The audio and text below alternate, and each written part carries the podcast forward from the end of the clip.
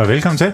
Velkommen til øh, Bløde Værdier. Jeg hedder Gorm Branderup. Jeg er uddannet fotojournalist, og øh, ved min side der sidder Jakob E. Robidut. Han er uddannet journalist. Yes, det er mig. Og sammen der øh, driver vi den her lille kommunikationsbiks, som vi har valgt at kalde skæg og blade. Skæg og ballade. På grund af, at vi godt kan lide at lave ballade, og vi begge to har en, en velplejet krops... Eller ikke kropsprøve, ansigtsberøring, er det ikke det, man siger? Jakob, Jakob, Jakob, Jakob. Du er på vej ud af en tangent. Det er dejligt. Jeg sidder også her og drikker rom ude i øh, Guds skønne, grønne, lidt halvbrune natur. Vi er simpelthen rykket til Skanderborg i dagens anledning. Og vi har Jonas Pindhund med os. Ja, Ja, hej Jonas. hej med jer. Det bliver super fedt afsnit. Øhm, jamen, som sagt, vi er rykket udenfor. Vi sidder i øh, Jonas' Tiny Office, som er et lille kontor på jul. Og der er ild i brændeovnen, der er rom i glasene, kaffe i kopperne. Kopper, hvad hedder det? Jo, kaffekopper. Det var Ja, det, ja. sagde. Du er på rette vej. Mm, og vi har endda lige været forbi vores gode ven Jesper og, og fået lidt godt fra menukortet op på Rastes skovpølser. Så, så jeg synes, altså der er lagt i ovnen, kakkelovnen, bogstaveligt talt til, at det bliver et, et godt afsnit, det her. Øh, tak fordi du vil være med, Jonas. Velbekomme. Ja, jeg har prøvet at lave lidt research på, hvad du er for en uh, spændende person. Så det, det prøver vi lige at, at rende igennem, og så må du jo korrigere mig, hvis der er noget, der, der skyder helt ved siden af. Øhm, aldersmæssigt, så er vi omkring de 47. Det er korrekt. Ja. Øh, Jonas Penhund Halberg, søn af to pædagoger, og vokset op i Rigskov Aarhus, og har altid været sådan en type, der, der godt kunne lide at bygge huler. Øh, og det har du taget med dig helt op i dit, øh, dit voksenliv, det der med at bygge ting.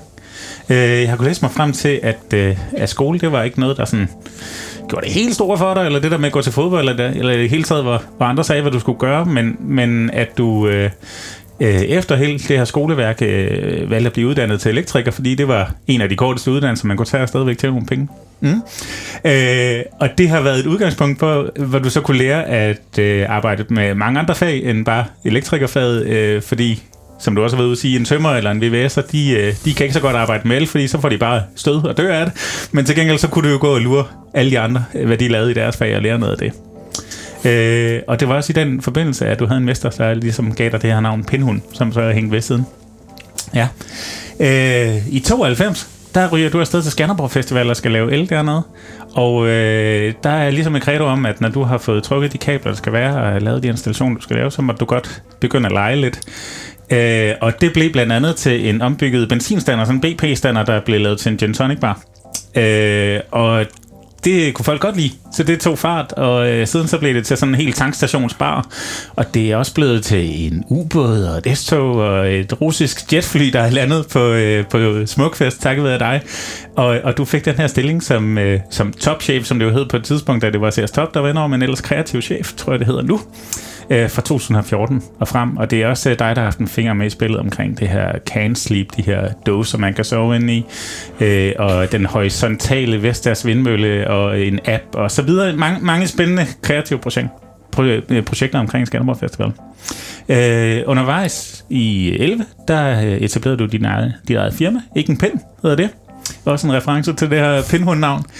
Øh, og hvis man går ind og læser lidt om, hvad Ingen Pind de tilbyder, så står der, at det er mit personlige mål at udvikle og stimulere fantasien, gøre op med plejer, udfordre det kendte og forfølge det unikke til konkrete målbare og ikke målbare resultater. Yes. Og øh, undervejs i det her, så fik du faktisk et, øh, et, et opkald fra øh, Tivoli Friheden. De skulle have lavet deres Hulum hus om, og de mente, at du var manden, der kunne hjælpe dem med det. Øh, og, og i den her proces med at bygge Hulum hus der øh, synes du, det var lidt smart at have dit kontor tæt på ved hånden. Så du valgte simpelthen at lave et mobilkontor, hvor du kunne holde dine møder. Og, og den idé er så noget, der har sat sig fast i dig, fordi at øh, nu har du så fået at, øh, et, en virksomhed, der hedder Tiny Office, som er sådan et øh, kontor på hjul, som vi sidder i lige nu. Mm-hmm. Full circle, ja. Øh, der står faktisk, hvis man går ind og læser om, hvad, hvad du vil med Tiny Office, Office, så siger du, min vinkel er, at man skal kunne tage sit kontor med sig på arbejde. At vi kan slippe for at sidde i kø på Grenovej eller Silkeborgvej, og i stedet gå ud af huset og direkte ud i vores kontor, som kunne holde ud i. Og øh, så kunne vi bare tage det bryggen, køre ud til kunden med kaffe på kanden, og når morgentrafikken var aftaget, når man havde lyst til det. Og, og, og hele den her, øh, det afspejler lidt øh, også, at du, øh, nogen vi kalder dig iværksætter, du kalder dig selv igangsætter. Øh, du er ikke nødvendigvis en mand, der gerne vil være fokus, siger du, men du vil gerne gå forrest. Du vil gerne vise nye veje til, at man kan gøre det her. Øh, og, og drømmen har jeg kunne læse mig frem til, det er med glimt øjet, at du gerne vil være Aarhus' største ejendomsudvikler. øh, simpelthen gøre op med Olav Delindes øh, konglomerat her. Og, og pt. er vi da også op på, hvad 13-14 vogne, der er sendt afsted, eller er der flere? Ja, der er flere. Der er flere. Ja, Godt. vi er 15, 16, 17, 18 stykker henne. Wow. Ja. Ja, ja. Så det tager, det tager fart, det her projekt. Jeg, Mhm. mm-hmm. jeg vil lige dykke ned i, hvad Tiny Office er. Øh, det er øh, de bygges som nye på godkendte trailer. Øh, de klassificeres som en påhængsvogn. De må trække sig en almindelig personbil. Og øh, hvis man har lyst til at købe sådan en her, så øh, starter det omkring de 100.000, og, og kan, ja, så tænker jeg, at man egentlig bare kan, kan bygge på, som man vil, mm. øh, inklusive indretningen af dem. Og, øh, og I tilbyder også øh, opbevaring af de her vogne og vedligeholder vognene, når, når de først er lavet. Man kan også lege sig et Tiny Office. Det ligger omkring øh, 2500 for en dag, og så er det til gengæld i hele landet, man kan få dem bragt. Ja, også Bornholm. Verden. Hele verden. Wow, for 2500 i hele verden? Det, det starter der. Fra. Godt at høre. øh, og, og nogle af dem, som er sprunget på den her bølge af Tiny Offices, det er blandt andet Aarhus Universitet, det er Visit Aarhus, det er Jacobsen Huset, som jeg har lavet et projekt sammen med. Øh, Anders Bøtter fra Sort Søndag har lavet sit eget lille Tiny Studio, hvor han sidder og interviewer rockstjerner. Øh, Anders Breinholt er hoppet på, og sammen med musiker Marie Højlund, der er du i gang med at bygge podcaststudie. Øh, det har også været, ude, været udlånt som studie til natholdet i coronatiden, hvor de havde deres gæster med der.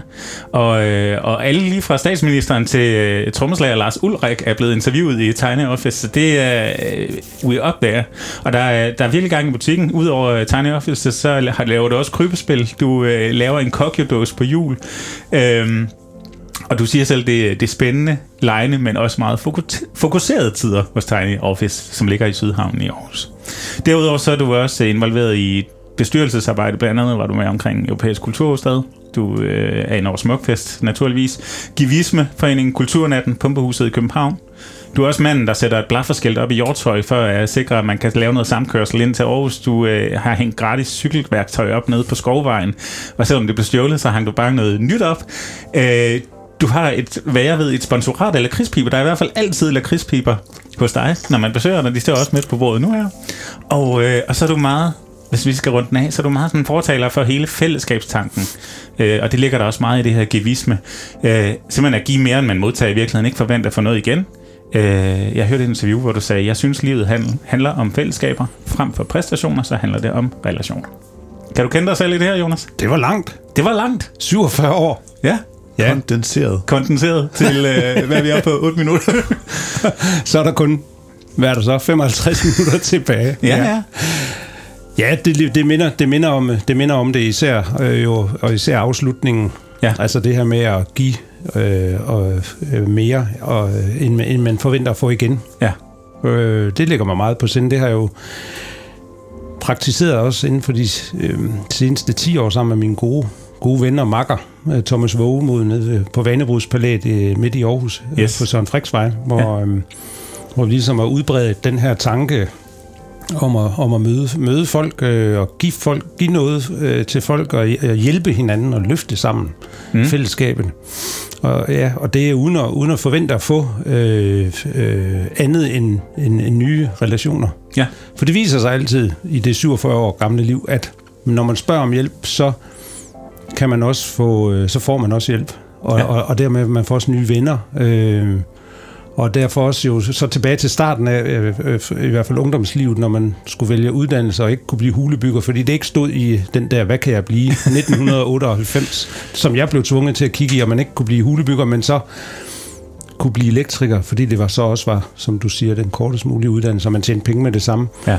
Og efterfølgende har jeg jo ikke uddannet mig yderligere, men jeg har lært og erfaret at spørge andre om hjælp, og så på den måde er jeg blevet klogere. Ja, ja, så det har ikke været sådan en formel uddannelse i hvert fald, men Nej. du har måske været god til at høre Ja. efter og spørge om hjælp. Og i dag har jeg lige, øh, ikke i dag, i dag men øh, i nutiden har jeg jo ansat øh, for ganske nylig en, en ung fyr på 28, så i voksenlærer som snedker, selvom jeg ikke er snedker. Mm. Øh, og har fået lov til det af snedker lavt. Øh, selvom de tænkte, hvad går det nu ud på? Du er jo ikke snedker. Nej. Nej, Nej men jeg kender nogen, der er. Og så har vi stykket en læreplads sammen til ham. Ja. Øh, og jeg tror faktisk en af de bedste i, i landet. Fordi at han kommer ud og prøver at møde en masse nye forskellige mennesker, og ikke bare hos mig, men er også ude hos Kalø-køkkenet øh, og ude hos min fætter Nikolaj, øh, ja. som går solo som snedker med sin egen virksomhed.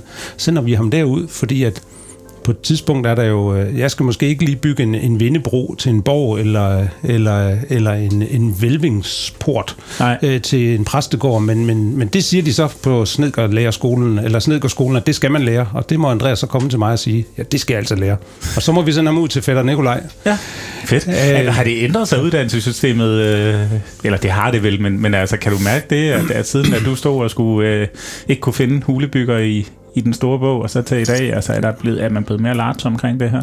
Det, det synes jeg, det virker sådan. Ja. ja det hedder også alle mulige med X og Y og Q og, og så tænk på engelsk i øvrigt, ja. at det man kan blive nu om dagen. Ja. Det hed det ikke dengang, øh, og kaospiloter var ikke engang opfundet. Så altså, øh, det virker sådan. Og, du har slået op i bogen i dag, hvor, hvor var du så ind hen? I forhold til? Ja, hulebygger. ja. Det tror jeg faktisk, man kan blive. Wow. Nej, jeg ved det ikke. Måske. Men ja. Øh, det er der måske nogen, der kan øh, lave noget feedback på, om, om man kan det. Kan man blive hulebygger? Vi lader spørgsmålet øh, ryge ud i æderen der. Ja. Fedt. Vi plejer her omkring lige at rise op sådan hele præmissen for vores snak. Mm. Øhm, og det handler jo om storytelling. Så øh, Gorm, i de her fine rammer midt ude i skoven i Skanderborg, hvad, hvad er storytelling så, hvis du skal prøve at sætte nogle hjørneflag i? Jamen, øh, Jonas og jeg, vi mødes jo faktisk herude i skoven, måske for noget, der ligner 14-15 år tilbage, øh, hvor jeg også har et kamera i hånden og skal hjælpe med at lave øh, publikumsbilleder og få dem printet og hængt op under Smukfest. Øh, så der starter sådan min visuelle eventyr øh, i høj grad, fordi jeg kommer tæt på publikum og skal ja, have dem formidlet op på plankeværket, så de kan se sig selv i løbet af festivalen og er med ind over øh, et par af de her happenings, der kommer i, jeg tror det er 6, 7, 8 eller sådan et eller andet, sammen med en gut, der hedder Ejner Miranda Dam, og det var super hyggeligt at være her i Bøgeskoven. Og så har jeg jo også, det tiny office, vi sidder i her, har jeg jo så senere i min karriere, der er jo måske en fire år tilbage, eller sådan noget, hvor det har været relativt nybygget, tænker jeg, fået lov til at trække det med ned som et, et kontor. Øh, så den historie, som vi starter på der i 6, øh, fortsætter så i 10 år efter, der i omkring 16, hvor jeg trækker det med ud til en lille by, der hedder Vejen, og skal så prøve at fortælle en historie med et kontor på jul og lave fotografi derfra. Så jeg synes egentlig, at, at, at historiefortælling, eller storytelling for mig er at kunne finde en historie og identificere den. Og der kan man jo så sige, at Jonas han er med til at identificere en af mine øh, historier inden for ja, begyndelsen af mit fotografi til at formidle min øh, fotograf Bix øh, i 2016. Wow. Hvornår blev du øh, fotograf? Det blev jeg ud, færdig øh, uddannet i 2015. Okay. Der, øh, blev så jeg... da vi møder hinanden første gang, der er du slet ikke... Det, der er du ikke fotograf, jo. Nej, så, nej men var... går, og, går, går og tænker lidt om, det er det, man skal. Blandt andet, ja. ja der var jeg, øh, kunne jeg godt se en retning, men jeg var ikke helt klar til det. Der var jeg mere øh, på vej ud til, til Muskelsvindfonden og, og, og, og lege med dem øh, ja. på, på øh, Grøn Koncert og, og Circus mm. Sumarum og sådan nogle ting. Så nej, jeg var ikke øh, den retning, jeg ville.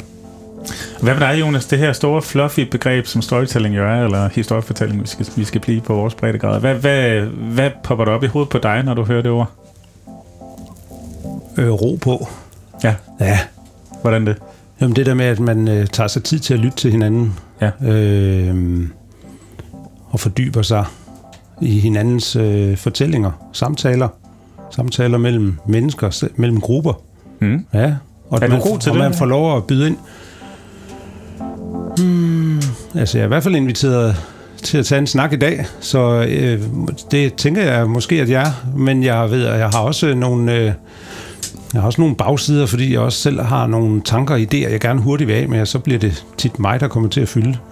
Ja. ikke? Fordi man kender ikke det, man gerne vil af med sin idé om Ja. at få hængt billeder op ude i skoven i 2006. Så er det bare med at gribe den og Nå, løbe kom, nu, er der ikke nogen, der kan det? Da. og så kan man godt være, være næsten for, for overvældende, ikke? fordi at man så glemmer at lytte til Ungegården på det tidspunkt, hvad hans syn på den sag kunne være. Mm. Ja. Jamen, det er rigtigt. Det er jo dobbeltsidigt svært, kan man sige. Men der er både nogen til at fortælle, og nogen til at lytte til historien. Og Ja. Man skal være meget opmærksom på Ja, jeg skal i hvert fald øve mig på at, at, at lytte lidt mere. Øh, og Mm. lige, det er også derfor, jeg var, var helt stille her i starten og sagde, jeg skal ikke engang sige hmm, eller ø, eller bø, eller jeg nikkede, tror jeg bare, indimellem, og så ja. lyttede jeg bare. Ja. Ja. Et nik øh, fungerer overraskende dårligt, når man laver podcast, men øh, ja. Der, Men, var, øh, der var flere nik, men jeg bekræftede så også til sidst, efter de fem minutter ja. Ja. og noget, at Ja. det var rigtigt. Det, så- morgenlæs, det du sagde. Morless. Altså det, I hørte undervejs, det var egentlig øh, pejsen, der er tændt op inde i det her lille kontor, som står og knitrer her på min venstre side. Ja. Det, det, er, det er første gang, vil jeg sige, at vi har optaget øh, podcast, hvor der er blevet tændt op i en pejs, mens vi har siddet og lavet intro. Det er that's a first. Ja, og nu begynder ruderne lige så langsomt at dukke også og sådan noget. Øh, det, er jo, det er jo 6 kvadratmeter, mm. lige knap, vi sidder på. Mm. Ikke på, øh, og ikke, ikke Gorm Branderup, men det er, det er ikke en Branderup trailer. Nej. Nej, det er en øh, Zelandia trailer. Ja.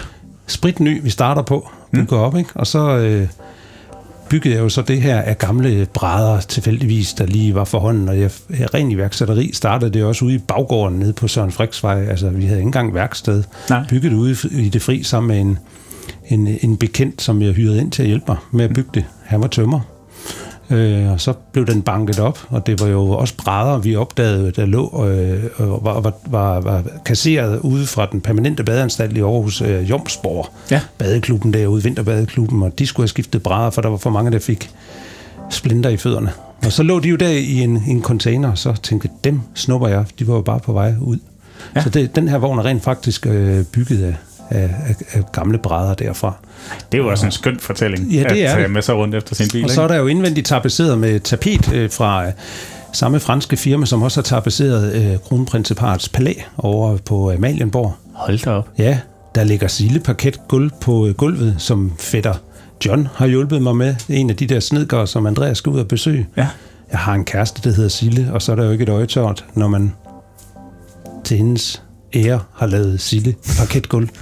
Jamen, det er smukt. Ja. Det, det, er smukt. Der, det er et rum fyldt af fortællinger. Ja, og et gammelt egetræsspor, eller det er faktisk ikke et gammelt, men det har fulgt mig sådan lige siden jeg startede på festivalen, da jeg indrettede, øh, endelig kunne øh, bygge min første hule på festivalens øh, kontor. Mm.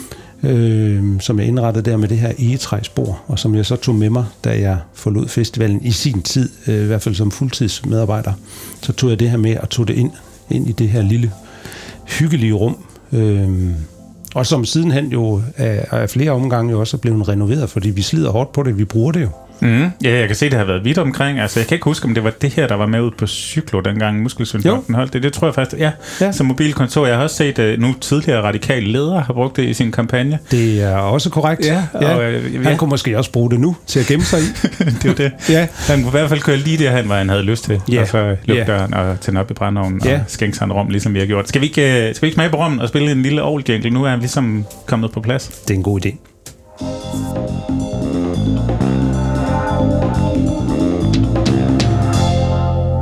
Fantastisk, men, øh, men jeg kunne egentlig godt tænke mig at starte med lige at høre, hvorfor du har valgt, lad os blive helt konkret, altså små kontorer på jul, som din platform for at fortælle historier lige nu her.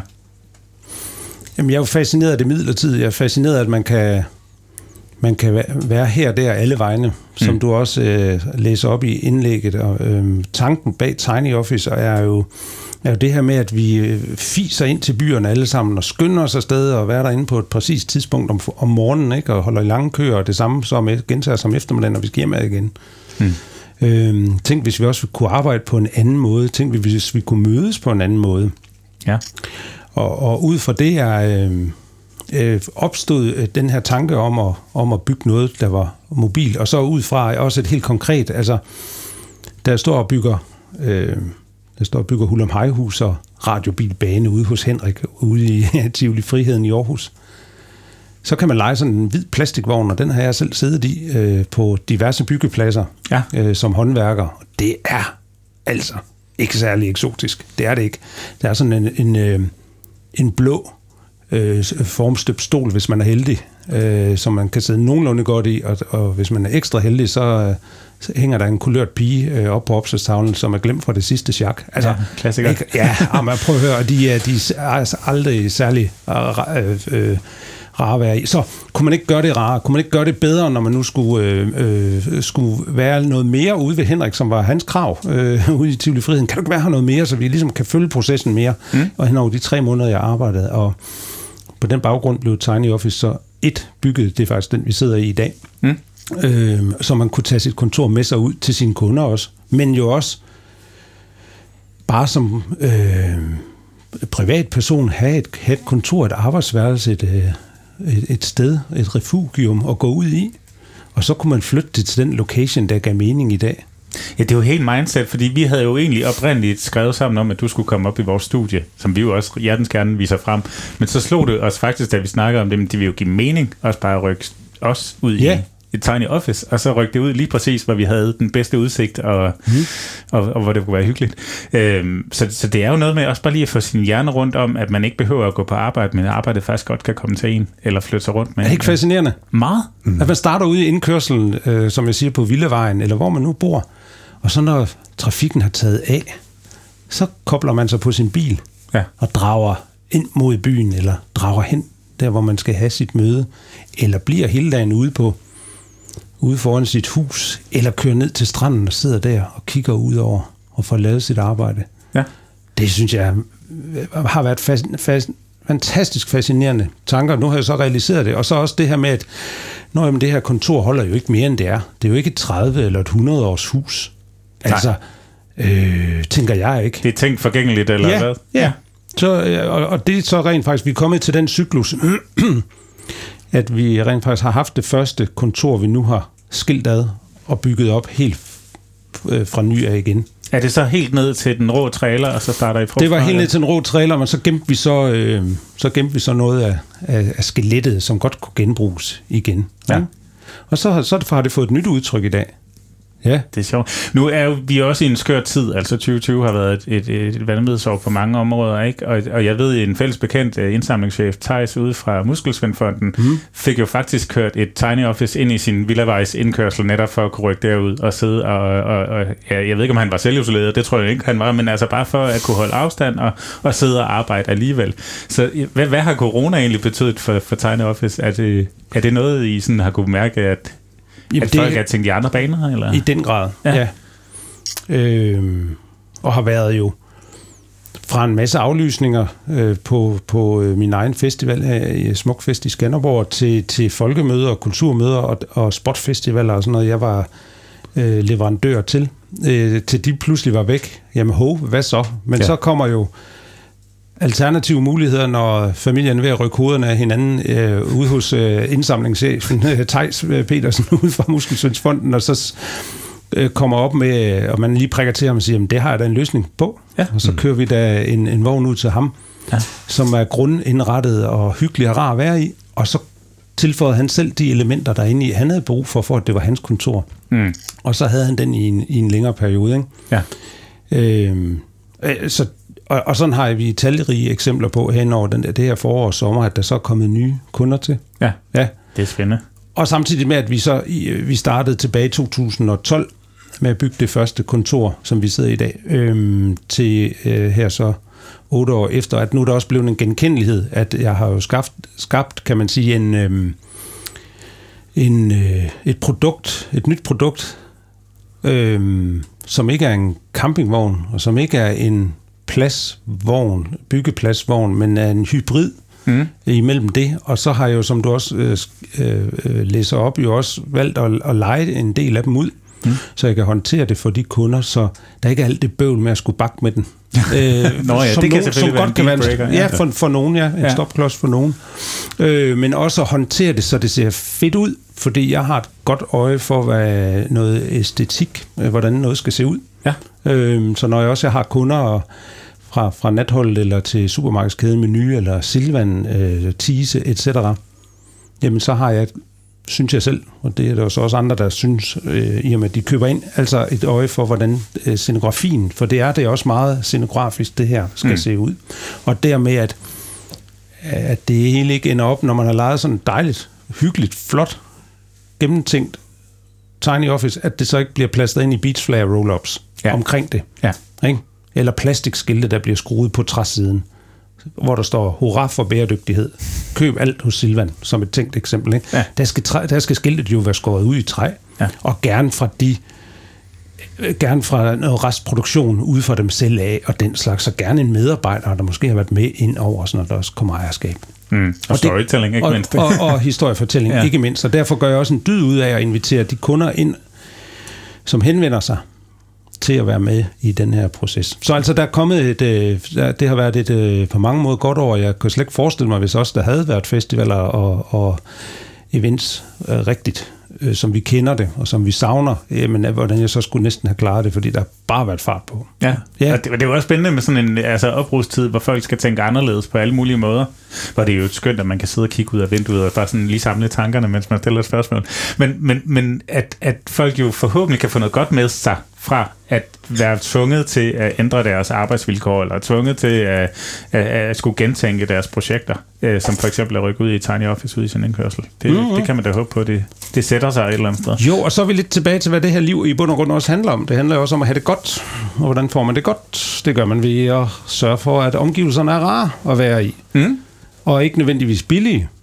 Nej? Fordi er det her billigt at lege sådan et? Nej, det er dyrere end et plastikvogn. Ja. Men er din mandag så ikke også federe, når du starter ugen? Når du rykker ud i sådan et her? Mm. Og hvad, kan, hvad koster det? At du pludselig har en, en, en mandag, der du glæder dig til at skulle ud i, frem Ja. for at værves mod at skulle ud i plastikvognen og arbejde derfra. Eller, er eller måske bare det, undskyld mig, det klassiske, kedelige kontorlandskab, øh, hvor du har fået lov at pynte med en kravlenisse, eller et billede af din familie, Ja. og resten ellers corporate. Ja. Altså, wow, tænk i stedet for at sidde sådan et her, som samtidig symboliserer den virksomhed, eller den, din egen virksomhed, du arbejder for, og, og, og, og viser den identitet, og det du arbejder med, Ja. så har du pludselig en medarbejder, der er meget mere begejstret.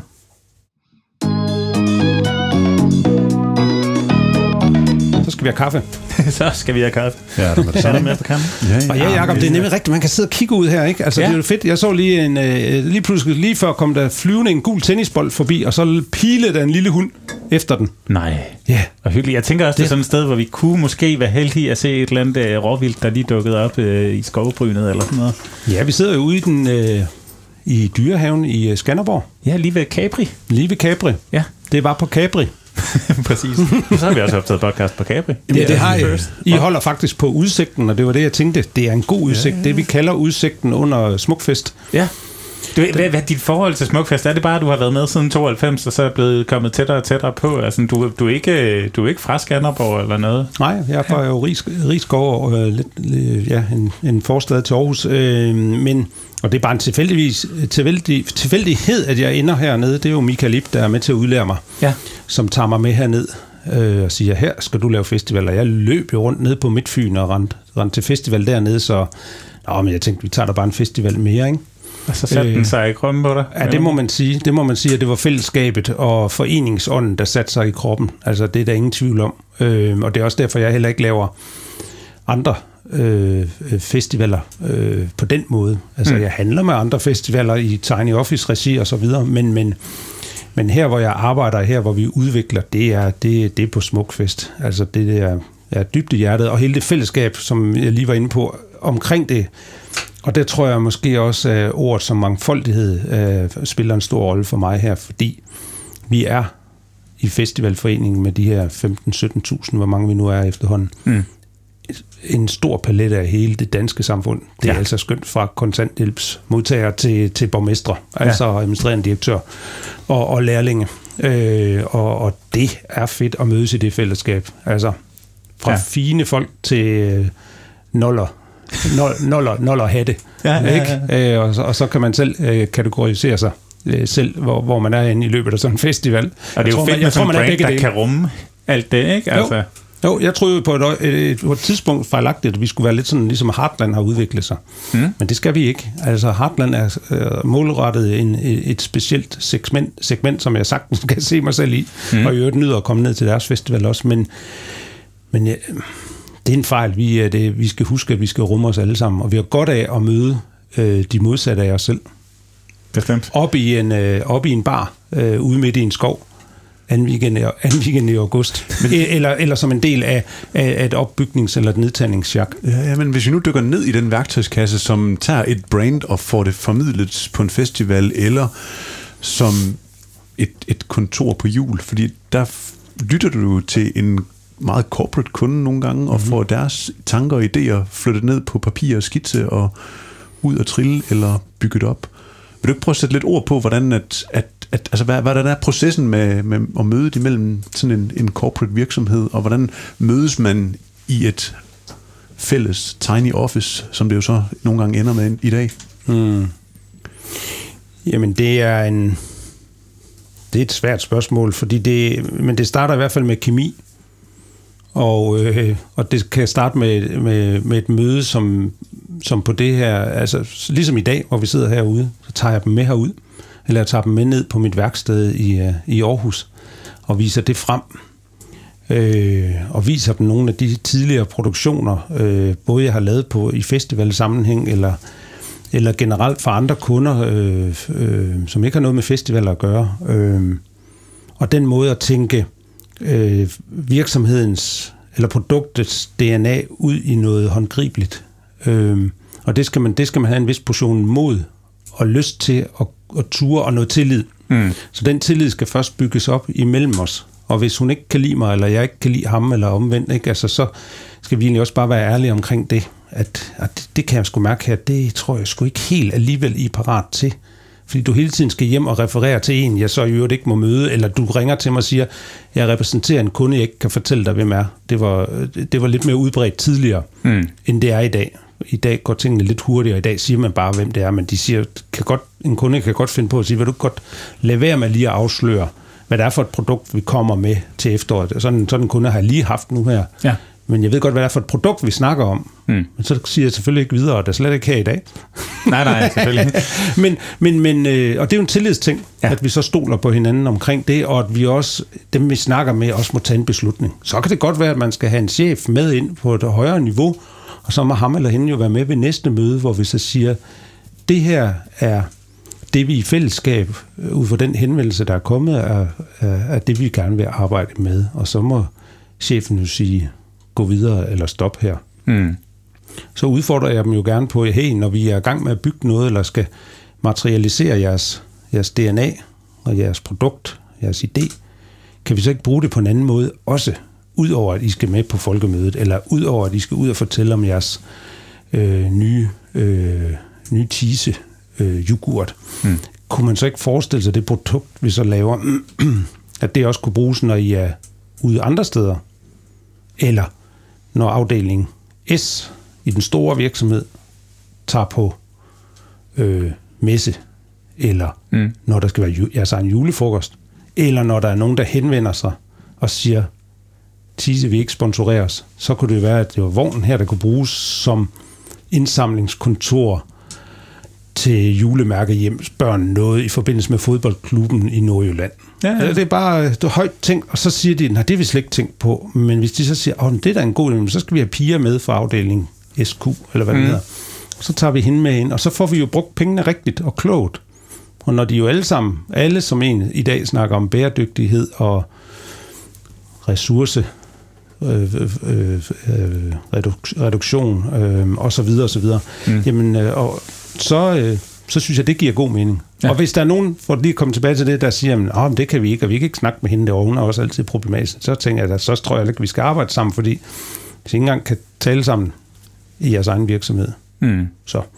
Men altså, det var lidt nogle tænkte eksempler. Det, jeg synes, når de først henvender sig til mig, så er der også en, at det er jo fordi, de ligesom har researchet, ligesom du har gjort, I har gjort ja. på, på mig, og ved godt, hvad det er.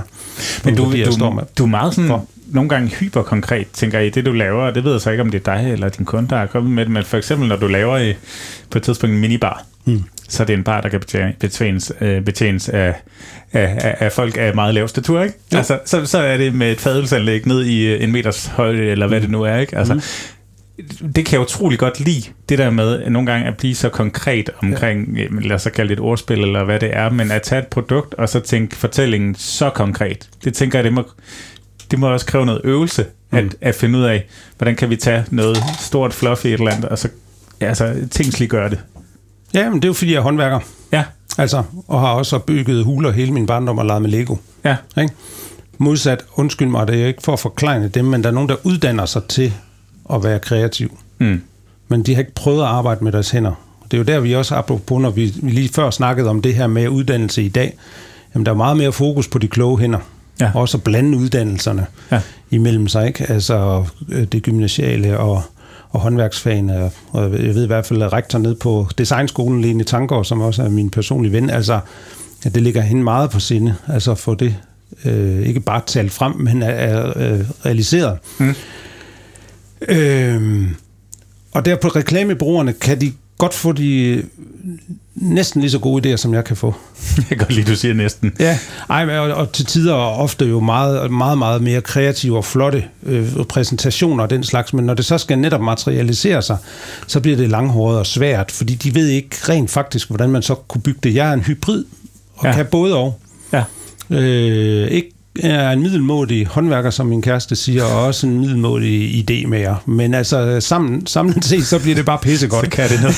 så kan det noget. Ja. Så, så når du spørger mig, om jeg kan, kan, kan, hvordan jeg kan få det her brand ud, jamen øh, så kan jeg sige, det kan vi på den her måde, og så kan vi, og så siger vi også tit og ofte jo nogle ambitiøse, vilde ting, og rækker ud efter nogle stjerner, og, øh, og så og, og, og så får vi det, så, men efter en times tid, eller ved det andet møde, vi har, jamen, så får vi det konkretiseret, og rent praktisk, hvordan kan det så laves? Mm. Og også smager på det, og måske har spurgt den der hjemme på hjemmefronten, eller vores direktør, eller vores fokusgruppe, om de tror på det her, lige teste det af, for det er jo også vigtigt. Og samtidig så får vi møde nummer to lidt for regnet lidt på det, holder det os inden for det budget, I har udstukket, ja. er I med på at bruge mere? Eller mindre. Ej, det er sjældent, det sådan er. øh, og, og, og hvornår kan det så være klar ja. til at være bygget? Ja. Og det er meget øh, både konkret og effektiv i forhold til, um, og det tror jeg bare har noget med netop de kloge hænder. Altså, og så få det gjort, ja. og gå efter det, for øh, vi kan alle sammen få gode idéer, og vi får mange af dem. Mm. Mm. Og vi får især mange, når vi har drukket meget rum, eller går rundt ud i skoven og har været her i flere dage, ja. fællesskab. Når det så bliver mandag morgen, og vi skal tilbage til den kedelige plastikskurvogn, ikke? eller køre ind mod København i mm. de lange køer, så har vi mistet modet. Ja. Ikke? Og derfor øh, så bliver de ikke materialiseret, så bliver de ikke lavet, de idéer. De bliver ikke øh, udført. Er det det, du ofte oplever egentlig? At det, ja. at det er der, du gør forskellen, ja, ja, at du går ind og udfører? Ja, vi, ja, vi kan ikke bare snakke om, vi er nødt til at gøre det. Mm. Og derfor siger det tit og ofte, det er også min metodik, siger det højt, fordi så kommer I at hænge mig op på det. Så kommer I om et halvt år og siger, det der du snakkede om, det der med at bygge det skæve Eiffeltårn i Skanderborg. Mm. Nå, jeg har faktisk hørt, siger du så, at det har hørt du også sagt til en anden. Hvornår bygger du det så? Så, synes så fanger bord. Ja. Altså, Ja, det troede jeg faktisk skulle stå i Aarhus ja. ude omkring stadion. Det er jo det. Ja. det, er det. Jeg har nemlig sagt, at det du nemlig. Tank, tankstationen i Skanderborg, det, som en af de første bar, ikke? da vi står dernede og får ros, og vi er jo bare elektrikere. Det er lavet med højre hånd, det her, øh, fordi elektrikerne er venstrehåndet. øhm, så får vi ros af dem, der står dernede, af publikum, af medhjælpere. Mm. Og så bliver der jo spurgt der, hvad laver I så til næste år? Jamen, der er vi bare elektrikere. Py, ja, det her det var jo også hårdt, ikke? Altså, vi er helt færdige. Mm. Men vi havde beruset os lidt, og man bliver både af, af alkohol, men også af rosen. Og så bliver man jo lidt kæk, og så kom det jo sådan, ah, men altså, alle raske drenge og også mange piger drømmer om at bygge en ubåd, og det er jo et fyreår i dag, ubåd jo, men, men i disse tider desværre. Mm. Men, men det var jo, hvad vi drømte om. Og når vi så fik sagt det, så blev vi jo, så havde vi mistet modet jo om mandagen, fordi der var alkohol, dampene og rosen, der var lidt forsvundet, ikke? Men så kom der jo en og spurgte, hvad med den der ubåd, I snakkede om i lørdags? Ah, pis, du kunne mm. huske det. Mm. Nå, men det kunne være, vi så... Og der var så flere, der efterfølgende, efter den festival, spurgte til den ubåd, og så tænkte, det kan da være, vi skal... Det, skal vi hov, skal vi ikke undersøge, hvordan man egentlig bygger en ubåd? Og så gik vi i gang. Og så gjorde vi det. Mm. Men bliver alle dine idéer til noget? Nej, nej, nej, nej, nej. nej. Men, men, men det, det er jo klassisk for mange, mange, at, at ingen at uh, ingen af idéerne bliver til noget, men nogle af mine idéer, vores idéer, bliver til noget. Ja. Det er en pointe. Og det er, det er, også, uh, det er også til jer derude, altså uh, gå ud og gøre det, og du sagde jo selv, da du refererede til min lange karriere, altså det her med også at bare bygge et blafferstop sted, det behøver jo ikke at være større end det. Nej, det var en hånd på en pind, ikke? Det er altså... hånd på en pind, jeg satte op ude ja. ved siden af busstoppestedet ja. i, i Hjortshøj, øh, nord for Aarhus. Så altså, man kan jo starte der, og på Smukfest, ja, har vi bygget øldåser, man kan sove i, og horisontale vindmøller, men vi har også bygget et 5 meter langt bordfodboldspil, ja. hvor 20 mand kan spille ved. Det er jo heller ikke særlig svært at bygge det. Så hvis man står med det der fire personers bordfodboldspil på Le Coq nede i, nede i Aarhus og mm. spiller det, og så tænker, hold kæft, tænk, hvis det kunne blive større, så, så er det jo om mandagen eller dagen efter, om, om fredagen, man bare skal gøre det. Mm. Hvordan vælger du, hvad for nogle af dine øh, tørsede påfund øh, af lange bordfodboldbord og så videre, der skal blive til noget, og hvad der ikke har gang på jord? Har du nogle øh, tricks i ærmet? Et lifehack, vi kan bruge i forhold til, hvad der skal vælges fra? Nu er det jo ikke tosset, det er jo dybt seriøst, det her. Bestemt, bestemt. Ja, alt er Ja. seriøst i sin egen kontekst, tænker jeg. Nå jo, men nogle gange så bliver det lidt til, at det bare er sådan noget tosserier. Det, er, det her, det er jo... øh, Det er jo, øh, det er jo netop alvorligt. Ja, Øh, bevares. Ja. Øh, jamen, øh, hvordan man vælger ud. Jeg plejer jo, øh, nu så er vi tilbage til at, at, at spørge de andre. Ikke? Så, så siger man, jamen er det der med en ubåd en god idé? Mm. Nej, vi prøver, det, det vælger vi jo ikke ved. Ubåds eksempel, det er dårligt. Men er det her...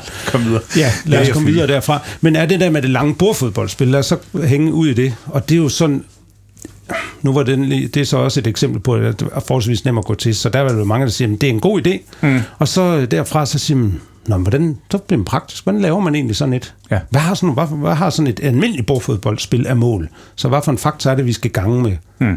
Hov, hvor får man øh, de der mænd og damer, man drejer på, de der mm. håndtag, hvor får man dem fra? Så må man... Og det skulle vist måske ham, er der så en, der siger, for man siger det her jo højt, så er der en, der siger, "Men ham der er Søren Søgaard, ham der laver øh, billiardbord, så ringer man ned til ham. Ja, ja. Hmm. Eller Gorm siger, hold da kæft, min fætter arbejder sådan et sted, ja, eller ja. du ved. Ja, ja, ja, ja. Så det, det, det er meget det her med at få det delt. Det, Men det jeg er er tricket. interesseret i at høre, om du så går ud og spørger folk, er det her en god idé, jeg lige har fået? Øh, altså nu, vi har lige snakket med Eske Torborg, malerkunstneren, der har malet øh, hajer og rocker på Ja, gavlfacader. han ruller ud med en af mine kontorer her i eftermiddag. Ja, perfekt. Men, øh, men han kommer også i, i bløde værdier, og han snakkede om, at han fik en idé omkring nogle øh, billeder af, af kendte, stedkendte Aarhus, Aarhus-steder, som han har lavet, og de stillede sig simpelthen ned på gågaden og spurgte de første 100 mennesker, om det var en god idé. Er, er det samme måde, du ruller, når du tænker 5 meter lang bordfodborg, eller Ja. øh, et kontor på jul? Eller? Ja, det er simpelthen bare at dele det. Altså det, og tilbage til også den der med, der er hele tiden flashback her, men altså det her med, at vi ikke skjuler noget for nogen. Vi har ikke nogen hemmeligheder her og siger, at det er en idé, jeg går med, jeg kan ikke sige det, og det er et brand, jeg arbejder for. Ej, det er det er en idé, vi fik, eller jeg har hørt fra dig af. Mm.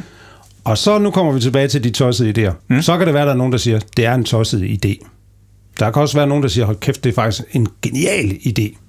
Altså, og, det er, og, og dermed også sige, at, at øh, det vi arbejder med, øh, er der jo penge i. Ja, ja. Altså, det, det, det er jo, vi arbejder jo med oplevelsesøkonomi, hedder det, mm. her i Danmark. Vi, arbejder med, vi skal arbejde med kloge hænder. Vi, skal, vi, vi har jo ikke noget landbrugsjord rigtigt, og mængden er slået ihjel.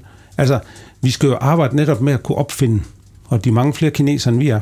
Mm. Så, så det her er jo, det er bare lige også for øh, at, at, og jeg ved godt, det var kærligt mening, det der med de tossede der, for der er noget, der er tosset. Men det her er jo netop seriøst, og det er det her, der vi skal bygge vores fremtid på. Mm. Det, er, det er de tossede idéer, der er så tosset, at vi kan blive rige på dem. og, ja. og, og, og rig kan jeg heller ikke lide, men altså rig på... Øh, rig, Er du, på- er, er, du, er du god til at netværke og række ud og få Ja, hjælp til de forskellige ja. ting, som, som gør, at, at mm. idéerne de får vinger og får øh, gang på jord? Ja, det vil jeg svare jer til. Jeg er rigtig god til at... Det er noget af det, er allerbedst til. Jeg er vildt dårlig til at regne, og jeg er vildt dårlig til at stave.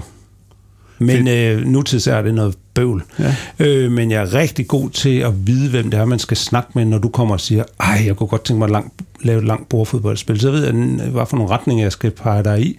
Og så øh, synes jeg også selv, jeg er god til at nu roser jeg mig selv, for det er ikke så mange andre, der gør, øh, til at sige, til at motivere dig til at gå efter det.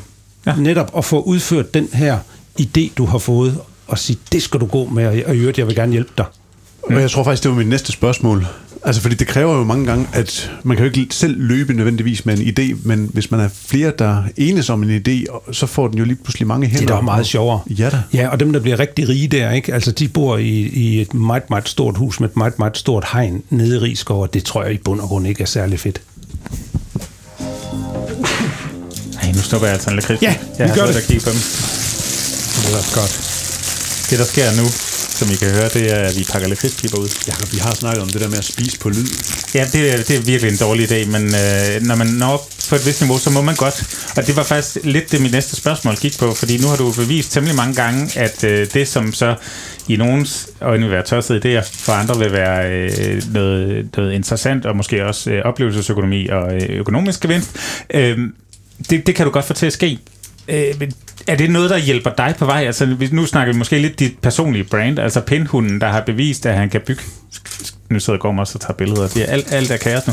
Men, men er det blevet nemmere hen ad vejen? Altså, Det her med, at du har bevist, at det godt mm. kan lade sig gøre, og du kan få ideen til at blive virkelighed. Og... Ja. Det er, det er blevet nemmere. Altså, man er også blevet, Hvordan man er blevet, man er blevet klogere.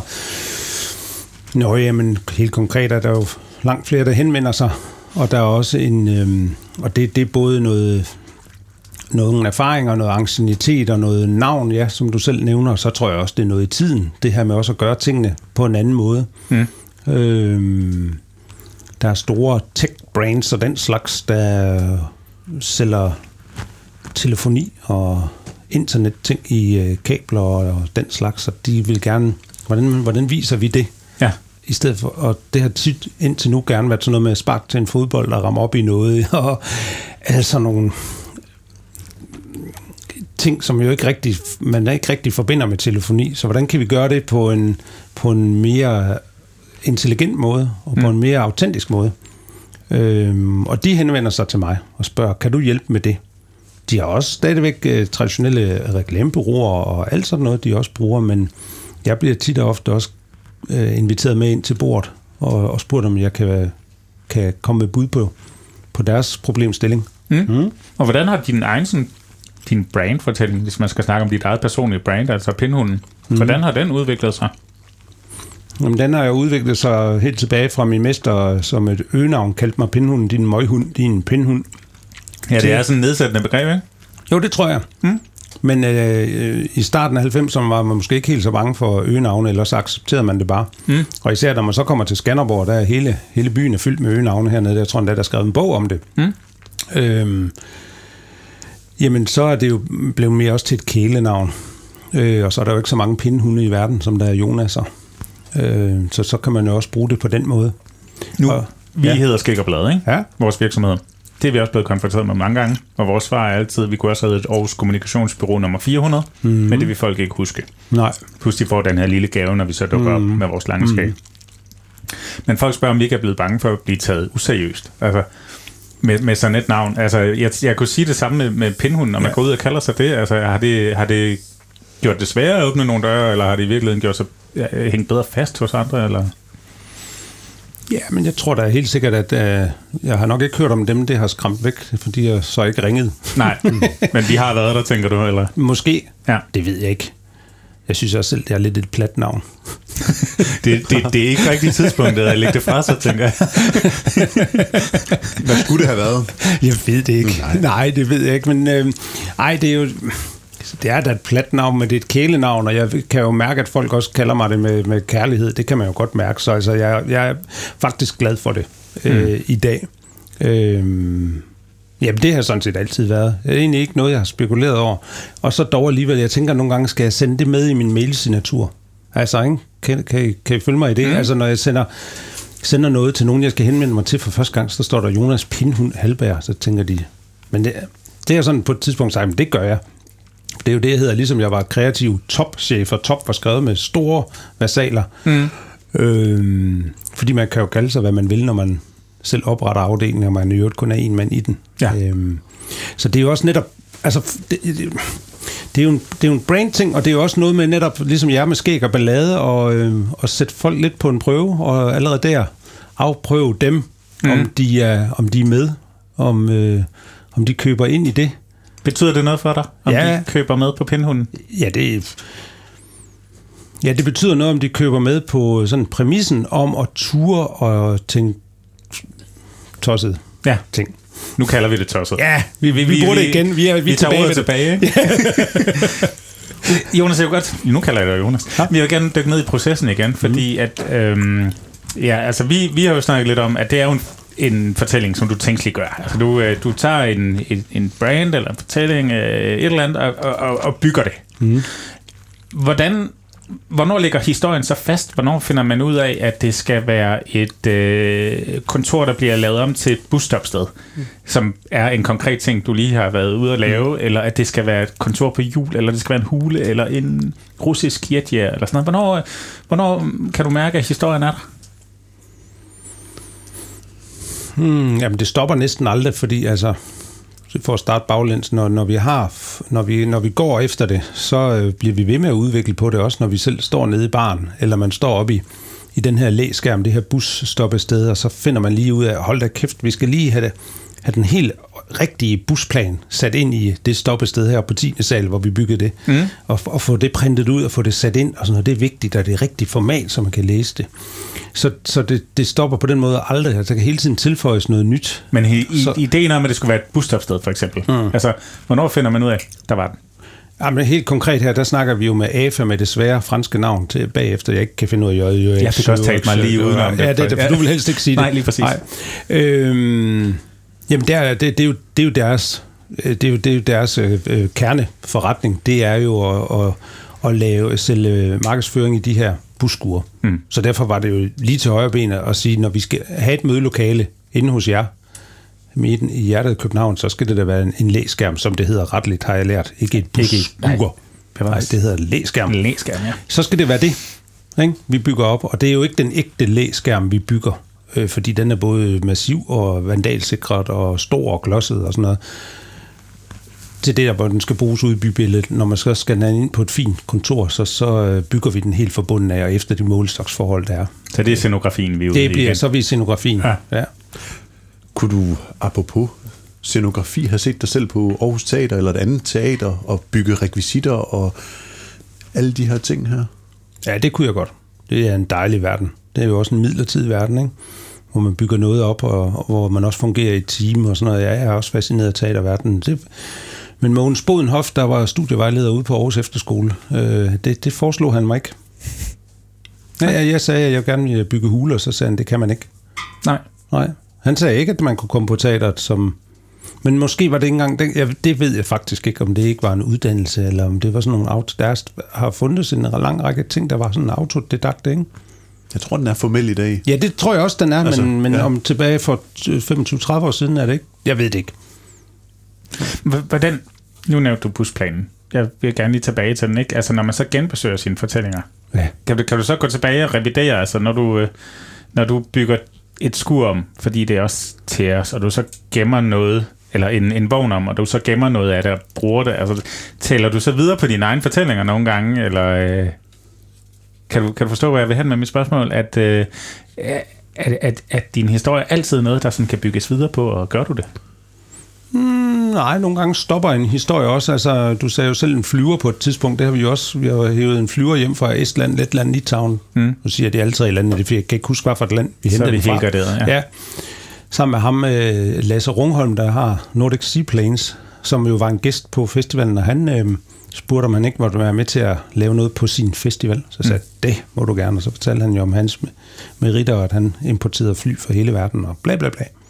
Og så ender vi jo med at, at hente den her gamle Antonov AN2 hjem fra Østeuropa. Mm. Og den har jo så stået og været en del af en scenografi i øh, skoven år efter år. Mm. Øhm, Og den er færdig. den er færdig, og den bliver ikke brugt. Nå, og bliver heller ikke rigtig, og den er jo da færdig, færdig, bliver ikke brugt. Den, den står ude på en af vores bondegårde og er opmagasineret, men den er ikke, den er ikke i brug. Nej. Den, men det kan være, den dukker op som værhane en dag, hvem ved. Ja, Det, det er nok lidt der, jeg tænker hen. Altså, Altså, det har vi i fald snakket om. Nu har I lige pillet Werner Bryder, pillet ja. Ja. ned 1. november, ikke? Mm. som også har stået der i flere år, end der egentlig var tiltænkt. Mm. Øh, så var blevet lidt mere fast end det der flygtige, som du måske øh, har den der store kærlighed til.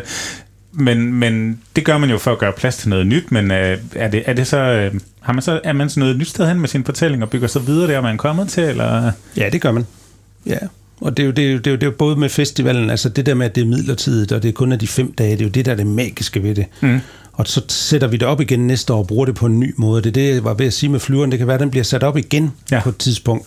Og Werner Bryder, som jo er det her forsamlingshus, vi har bygget, Thomas og jeg, eller været i gang sætter på, sammen med en masse kultur, øh, håndværkere, kreative folk, øh, som har haft lyst til at byde ind, øh, har, har skabt på Søren Friksvej 20, ikke? Ja. øh, og som nu er rykket ned efter at have stået der i godt syv eller otte år. Ikke? Og, og vi havde egentlig kun regnet med, at det skulle stå der i nogen, et par år. Ja. Jamen så nu bygger vi jo så videre på, at vi har opnået helt nyt, helt nye relationer og fællesskaber med mange, øh, som vi så kan bygge noget nyt på, det fundament. Mm. Og hvad det skal være, det, det, der er sådan lige pause på den del lige Ja. i øjeblikket. Og skal initiativet komme fra Thomas og jeg? Det er ikke sikkert. Måske. Det kan også være, det kommer fra jer, fordi I har været dernede og kommer og siger, ej, skal det ikke ske igen? Nogle gange skal man måske savne noget også, Ja. for at bygge videre på det. Lidt ligesom med flyveren, så står den lige på opmagasineret, så vi har sgu da en flyver. Eller, men det, ja, eller, øh, ej, vi savner flyveren, skal vi ikke hive den frem igen? Eller en idé kommer ind, ja. og nogen snakker om, skal vi ikke samarbejde med Vestas igen? Åh, skulle vi ikke stille en af deres vindmølletårne op? Jo, skulle vi så ikke lave en vejrhane, som altid kan se, hvordan, hvordan vinden og vejret blæser? Om det er jo for kedeligt med en vejrhane. Skal det så ikke være... Tænk, hvis man satte sådan en flyver. Ej, vi har en flyver, vil jeg vil egentlig så sige. Ej, skulle man sætte sådan en flyver derop? Mm. Og det kunne være fedt. Ja. Så kunne man kravle derop igennem det tårn. Og så kunne man ende derop, og så skulle der, være, så kunne man få, så skulle der altid være citronvand og snapstop, så man kunne få en flyversjus. Mm. Ikke? Og måske Oplagt. skulle, ja, ja. måske skulle der ligge en uh, Cuba cigar deroppe, og så skulle der være en seng, så man kunne knalde derop, mens vinden blæste. Uh, altså, nord. Også oplagt, ja. Altså, også oplagt. Ja. Når jeg det var en brainstorm, det her. Ikke? Altså, det, nu fik jeg lige et eksempel på, hvordan en idé kunne udvikle sig. Så kommer der noget ild i øjnene på et tidspunkt, tænker jeg. Det er nemlig det, der gør. Og så er det så der, man siger, der sætter vi fluebenet. Nu laver vi den der. Ja, og, og, og, og hvor man piller det med sengen fra, fordi det var sgu alligevel for, for meget af det gode. Ikke? Men vi siger det, fordi vi er ikke bange for at sige det heller ikke øh, inde, i, inde i en podcast. Fordi det er der, når det bliver så tosset, nu er vi tilbage ved ordet tosset, at, at det nogle gange fører noget andet med sig. Er det den proces, er det den Ja. fortælling, du også laver med dine kunder? Ja, Så den er ikke kun intern nej. nede på øh, værkstedet? Nej. Og sådan, nej. Og det er ikke værkstedets humor, det er, men det er ved- for at prøve nogle rammer af, hvor langt kan vi gå, hvad tør vi. Mm. Øh, åh, så er der Mohammed-tegninger, når man kommer derop, og så øh, når man kravler derind, så ringer man rundt til hele Danmark og siger, at vi viser alle sammen Mohammed-tegninger i morgen kl. 12, og så tænker vi over, hvad de der ret troende vil gøre ved det. Mm. Det er en Ej, dårlig det, var, idé. det er en dårlig idé. Ja. Det er en dårlig idé. Ja. Det er vi ikke med på. Nej. Men, men der skal man ud Det, der skal for man, at finde den gode fortælling. det er i hvert fald godt at kende en yderlighed. Ja. Og så hvor langt derud mod af har vi lyst til at gå, fordi vi, øh, virksomheden og os alle sammen vil jo gerne have de klap på skulderen for at have lavet noget, der er utraditionelt, og vi vil gerne TV-avisen inde hos ham, Kim Bilsø, ham den søde mand, Mm. ikke? med vores historie, som vi jo kom Ja. ja. med med den lille minibar. Ja. Christian, lille Christian. Ja. Men det kunne jo også godt være stukket af i en, i en Forkert lidt, retning. lidt ikke så god retning. Men ikke? det er jo derfor, at det er lille Christian, der fortæller historien. Så Ja. ja. nu er vi fremme ved det, at det ikke handler om Jonas, det handler om Christian i det her tilfælde. Ja. Christian, jeg udvikler det bare sammen. Jeg bygger det. Ikke? Vi er også ude i noget, der er markedsføring, mm. mere end måske bare at øh, bygge en trailer på hjul. Ja. Øh, så, og, og dermed også historiefortælling, ikke? Jeg skulle lige til at sige det. Ja. Meget mere historiefortælling, end det er markedsføring. Så ved jeg godt, det er markedsføring. Men det er ligesom om, altså ideen først, og så øh, må pengene komme bagefter. ja. Ikke? Hvis du skal hive dine, sådan, dine sådan bedste værktøjer op af din værktøjskasse og lægge dem på bordet foran os og sige, øh, hvordan arbejder jeg bedst med en fortælling? Mm. Hvad, hvad, hvad vil du så fokusere på? Hvad er det for nogle svensknøgler, der ligger foran dig? Pas. Der var helt tom. Ja. Det ved jeg simpelthen ikke. Det sker bare. Det er bare en dynamisk proces, der opstår. Jamen, der, fordi der er ikke en værktøjskasse, og der er ikke... Øh, åh, jeg hader det der dokumentation, som der er masser af i det her samfund, og Mm. mere af, og hvor du skal dokumentere din proces, og du skal, der er lige nogen, der har spurgt, ringet til mig og spurgt, om de ikke skal dokumentere, øh, at dine vogne er bæredygtige. Så jeg gider simpelthen ikke at dokumentere noget. Jeg hader, når der ringer nogen og siger, at jeg skal dokumentere noget. Jeg vil ikke dokumentere noget. Der er rigeligt i mine e-bokser, inboxer, x-bokser, q-box. Jeg skal aflade boks. Jeg skal dokumentere mig Ja. for at sige, om jeg har været der og ikke været der. Gør man mine medarbejdere heller ikke. Nej. Der er ikke noget tjek ind og ud ur. Der er tillid, og vi siger bare, hvornår vi kommer, og når de siger, de er syge, så er det fordi, de er syge, og den slags. Arbejder simpelthen ikke med procesplaner og øh, øh, punktlister og sådan noget. Så nej, jeg har ikke den slags værktøjer, øh, og det gør selvfølgelig også nogle gange øh, måske øh, proces, selve processen og vejen at komme derhen lidt mere snørklet. Men Mm. den har jeg så måske trukket lidt ud efterhånden, fordi jeg er blevet 47 år og har erfaring så tilbage til også, hvordan man så arbejder i dag fra tidligere. Men jeg tænker, når du hænger cykelværktøj op ned på øh, Strandvejen, eller hvor det var... Ja, Skovvejen. Skovvejen, Aarhus, undskyld. ja, ja. Og det bliver stjålet. Mm. Og du så vælger at hænge noget nyt op, og det mm. bliver stjålet. Og du så vælger at tage noget nyt og male med guldspray og få din 10-årige søn til at skrive på det, fordi så er der ikke nogen, der der kunne finde på at stjæle det. Mm. Og det så måske bliver stjålet alligevel. Altså når man ikke... Det forstår jeg godt, at, at det, der er også noget gimmick i det. Og der er også noget sjov, og der er også en hel masse ærlighed i det. Mm. Men, øh, men kan man ikke nå et sted hen, hvor man bliver så skuffet over, at, at alle ens gode vilje måske ikke bliver taget godt imod? Eller, Jo. Ja. Jo. Hvad Jo. gør man så? Det hedder indestængt raseri, og der slukker man lyset i sit tiny office, og så sidder man lige og arbejder lidt med sig selv der, og så på et tidspunkt, så venter man enten til det bliver morgen, og det bliver lyst udenfor, eller så tænder man lyset igen og siger pyt med det. Altså, men jo, det, der har jeg også en indre djævle, der så for, for helvede mand, det, skulle, det var da utroligt. Men altså, øh, historien i, at man skal tro på det bedste i, i mennesket, og der, der så er nogle få slanger i paradis. Lad os vælge at håbe og tro på det bare få. Altså, det, det, det, det, skal simpelthen slås ihjel med kærlighed.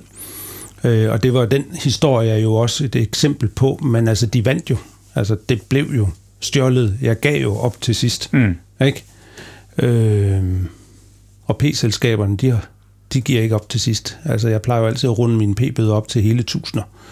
Øh, for også at give dem et klap på skulderen for deres store samfundsmæssige indsats. Får Og du det- så penge tilbage? Ja, de, jeg har snakket med økonomidirektøren for Europark. Han var dybt forundret over, at jeg valgte på den måde, og da han hørte, hvad mit ærne var, at bruge mine penge på den måde. Altså, om jeg da øjeblikkeligt ikke ville jeg oplyse mine kontooplysninger, så vi kunne få styr på det her. Han var jo øh, næsten ophidset over øh, den måde at agere på. Og så synes jeg jo faktisk, at vi har fået vendt rollerne rigtig, rigtig godt. Og så var det en dejlig dag for mig. ikke? Og så sendte jeg ham faktisk en kasse lakridspiber også, så han ligesom kunne gå rundt. De er svære for at komme i kontakt med i det hele taget, så jeg vidste ikke engang, men jeg fik ud af ham, hvor jeg så kunne sende den kasse ind, og så, så kunne han dele ud Ja. og rose sine medarbejdere. Der var simpelthen en kunde, der simpelthen var ovenud tilfreds med deres måde at arbejde på. Og sådan er det jo ikke. Jeg hader jo parkering. Jeg hader simpelthen, men jeg er nødt til at imødekomme det på en, på en måde, så bolden kommer over på min bane halvdel. Mm. Og så altså gør det på den om jeg, betaler syv- 700 hvad er det nogen og 50 60 kroner 80 95 ja, kroner ja, eller jeg betaler 1000 det er jo ligegyldigt Ja. det er jo ligegyldigt fordi for de ekstra 200 kroner der får jeg bare så meget igen det er fedt Hvis du skal, hele tiden skal tage high road og være inspirerende, og, øh, og, øh, og hvad kan man sige, hele tiden være ham, der har overskud til at sige pyt. Mm. Så måske gå ind og lukke døren og slukke lyset, måske og komme ud glad igen på den anden side. Altså, øh, hvor går du så hen og lader op og finder inspiration for, at du kan komme ud med, med det her output? Ja, fordi det lyder jo netop, og det skal, det skal man også passe på med at også være bevidst om, at det ikke er sådan noget lalleglad noget, det her. Øh, og et liv, Jonas han har. Øh, Det er jo en tilgang i hvert fald. Det er i hvert fald en tilgang, og, det, og så er jeg jo også begavet med øh, et lyst sind. Der er jo det, og, der er, og det er vildt synd for dem, der ikke er det. Mm. Men det er et godt udgangspunkt. Så det er også sådan noget med at have, og det er så også derudover noget erfaring, som viser sig, at når tingene ramler ned med en p-bøde øh, om tirsdagen, det kan nemlig også komme om tirsdagen, mm. ikke kun om mandagen, men om tirsdagen, og der er også drøset noget ekstra skat ind, og øh, du har fået skæld ud af din kæreste over nogle urimeligheder, som er urimeligt set for ens eget synspunkt, og sådan noget der. Og det hele lige øh, faktisk er svært på mange måder. Så har jeg bare erfaret mig, at om onsdagen så er mange af tingene løst. P-bøden kan være trukket tilbage. Det sker yderst sjældent, men det kunne ske. Mm. Øh, den restskat var også, det er bare for det betalt, og så er det væk, væk, og din kæreste kommer og siger undskyld. Altså, min erfaring siger mig bare, at mange ting løser sig også efter en god nats søvn. Det er mm. også sådan en lidt meget lys og pyt-agtig tilgang til livet. Og så er der bare de dage også, hvor man netop skal låse sig inde og, og, og, og slukke lys og kravle under dynen. Dem, de dage har jeg nemlig også, for jeg er jo ikke noget overnaturligt menneske. Og, og når jeg så skal lade op, og ligesom, så er det jo, som så mange andre også har fået øjnene op for, det den der natur at komme ud i den. Altså at, at, være der øh, i, i gåtur, selvom det så ikke så meget af mig, fordi der får man ikke rigtig lavet noget. Så er jeg mere til at gå ned på mit værksted, men så være der for mig selv. Du kan også bare tage dit kontor med, og så Ja, køre det ud i naturen. Kan man nemlig. Ja. Ja. Når, den, øh, når den kreative proces, jeg går lidt tilbage igen, den sådan sprudler der ud af og sådan nogle ting, er det, hvem- er det så, der siger stop i den, når, når, når, når, når, når idéerne de flyver og farer? Er det kunden, eller er det dig? Og det er meget... Øh, det er meget forskelligt, synes jeg. Det er afhængigt af, hvem det er, man, man sidder med. Øh, Men kan du sige stop? ja, det kan jeg også. Ja, ja, når vi siger de der Mohammed-tegninger, så ved jeg også godt, men, men hvis man lige har fået tanken, den bare lige fløj ind, at man skulle have dem hængt op, og så skulle vi alle sammen råbe det på én gang, så hænge dem op, alle sammen uden for vores vinduer på én gang, alle sammen. Hvad vil de så gøre ved os? Hvem skulle de hugge hovederne af? Mm. De kan jo slet ikke vælge. Altså, så man sætter jo dem med sablerne i et dilemma. Det var bare det, jeg så foran mig. Ja. Og så vender man det lige om og siger, ej, vi- hvis det er så mig, de hugger hovedet af, det er godt nok være synd. Ikke for mig, men for mine børn og mine omgivelser. Mm. Men, så derfor gør vi ikke lige det. Altså, så sagde jeg jo selv stop, men jeg havde også... Så trak jeg den lidt tilbage. Og så øh, kunderne siger jo også ofte, det går vores kunder aldrig med til, siger de så. Ikke? Det er ja. Også et stop. Eller, og kæft, hvad siger vores bestyrelse til det? Mm. Og så, hvis de så til hø griner, så, så afkoder vi jo lidt, jamen så kan det måske være, at der er noget i det. Så det er jo sådan en afkodning af af reaktioner.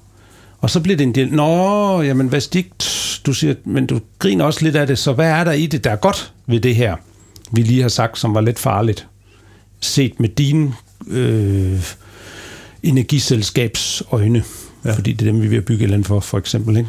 Hvordan, øh, når, når ideen den så sprudler, og alle tingene de kommer og sådan nogle ting, er det så dig, der sidder og tegner dem ned til dem, eller hvordan får du det fysisk gjort hmm.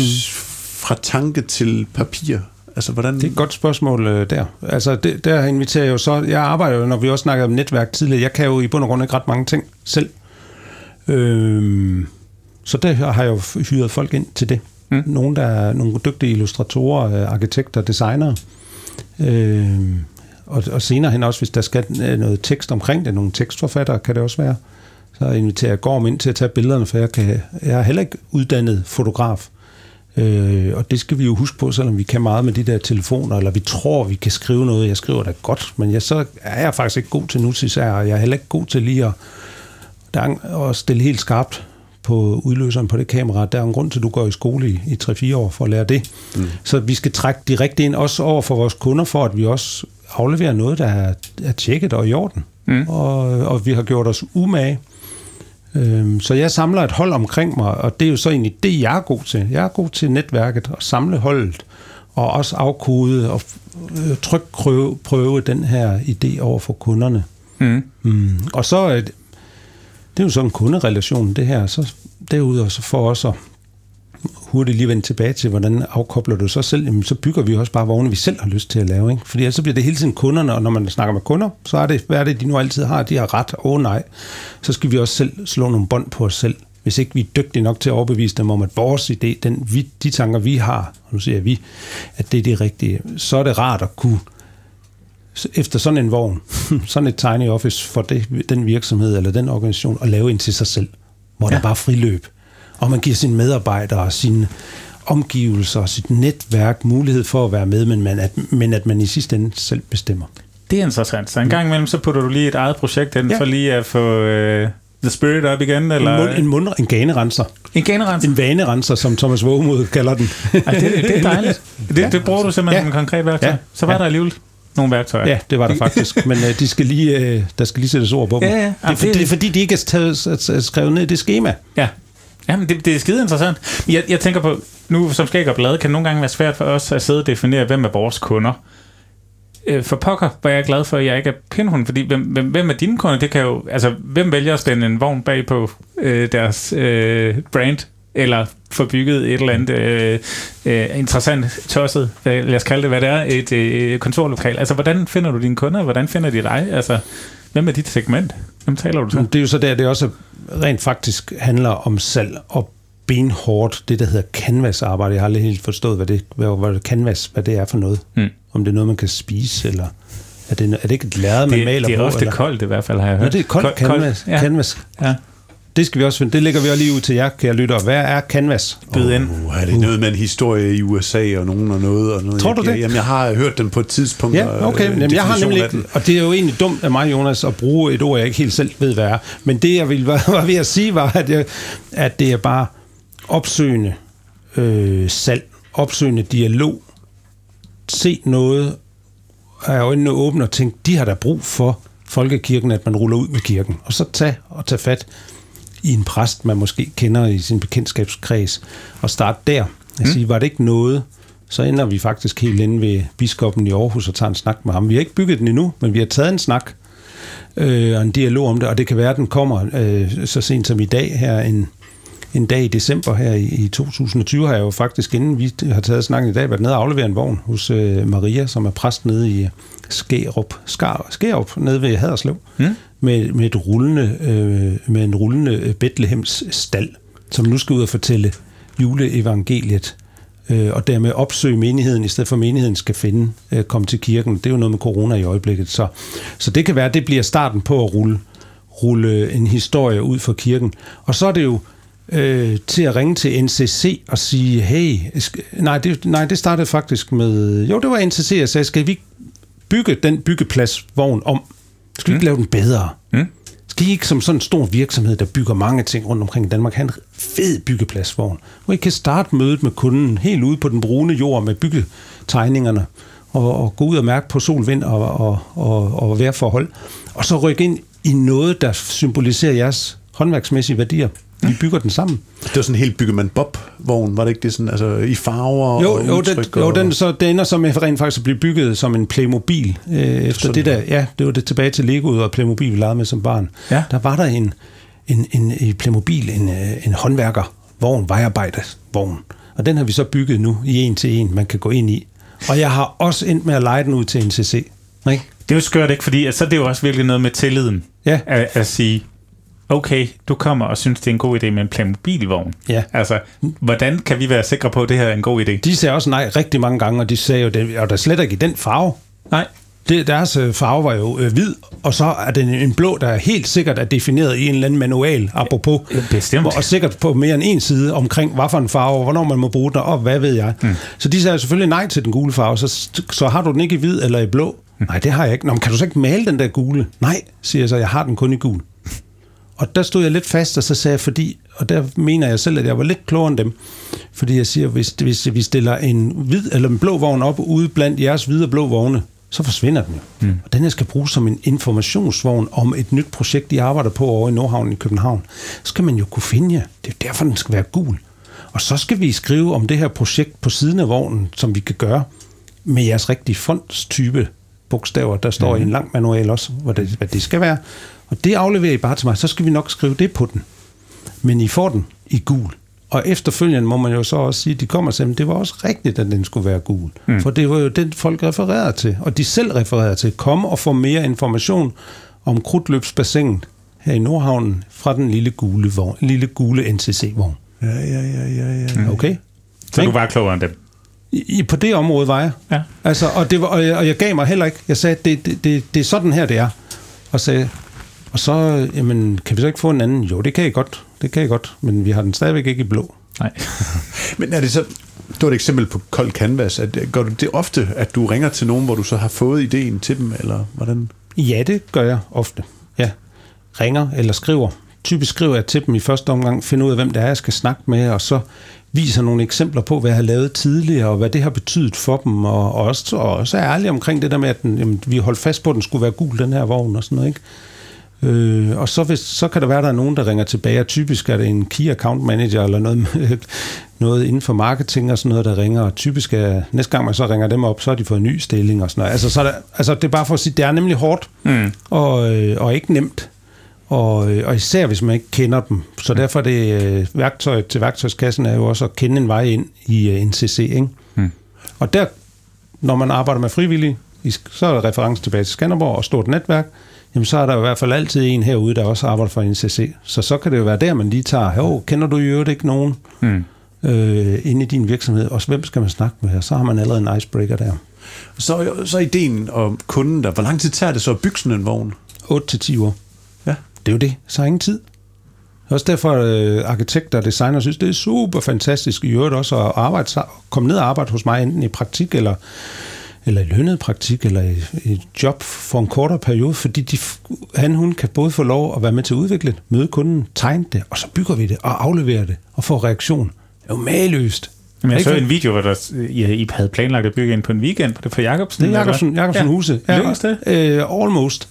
Wow. Ja, det er meget tæt på. Ja. Øh, og den er færdiggjort nu. Vi, vi, øh, det, det, det er bare vildt fedt også, det der. Og det, det, der, der er jeg fascineret af Amish people over i, i USA, hvor de kan bygge en, en lade på, øh, på tre dage, og så kan de bygge en kirke på fem. Mm. Ikke? Og så mm. er de mange om det, og så går de i kirke om søndagen, når de er færdige med den. Er der mega kan sgu et fedt. eller andet. Ja, det kan et eller andet. Ja, Ja. Og, og i Skanderborg har vi øh, længe og mange, mange år i træk kaldt det her, det der med at kalde det en Ægypter. Altså det der med, at de jo byggede pyramiderne, og man den dag i dag stadigvæk er måben over, hvordan de gjorde, men de gjorde det jo bare ved, ved at være mange om at løfte stenene. Mm. Ikke? Og der er selvfølgelig nogle arbejdsmetodikker og noget med noget at rulle noget. Så hernede har, har vi noget, vi kalder en Ægypter. Det her med, at man selvfølgelig godt kan ringe efter teleskoplæsser, men det er altså også sjovt at være 20 mand og løfte ja. i flok, og så løfte noget væk.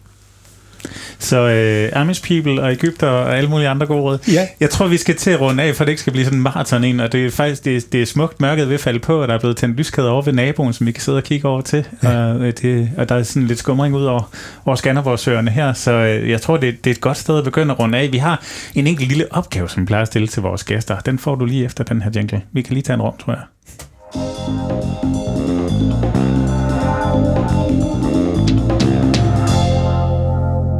Må jeg ikke, må jeg ikke prøve at lægge for Jo, jo, kom. Vi er jo øh, trillet afsted ud i, øh, og har sat den her vogn op i den tiny offices, og du åbner døren og kommer ud, og der står så en og spørger, Jonas, hvem er du, og hvad laver du?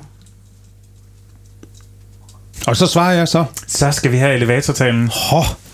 Jamen, jeg bygger små øh, mobile øh, kontorer på hjul. Jeg bygger, øh, jeg bygger det, I siger, I er. Det øh, kondenserer jeg ned i øh, 8-10 kvadratmeter øh, kontorbyggeri på en trailer, trailer, du kan tage med dig overalt i hele verden, og øh, som du kan arbejde fra, og som du kan øh, møde øh, nye mennesker øh, fra. Fordi det er et godt rum at invitere indenfor i, fordi der er rart at være her og, øh, og, og man, kan, man kan mærke, at det er dit rum. Det var et dejligt svar, og det har været et godt rum at sidde i. Mm. Bestemt. Jeg er et lille smule varm i hovedet, og en lille smule kold i røven, som man siger, øh, fra døren, og det er, jo, det er jo et godt sted at være, tænker jeg. Øhm, Jeg har en varm skulder og en kold skulder. ja, Jonas, det har været en fornøjelse at snakke med dig. Jeg synes virkelig, at vi har fået nogle fede ting med herfra. Øh, Hvordan har det været at få sin storytelling sådan, øh, splittet op i atomer og sidde og snakke så dybt ind i den?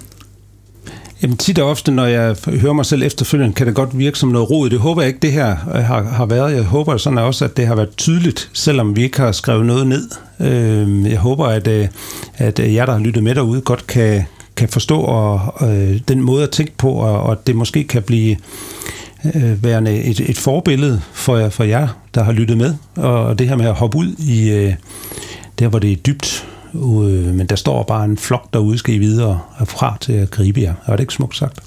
Den er, den er god at gå ud for. Lad os gøre det.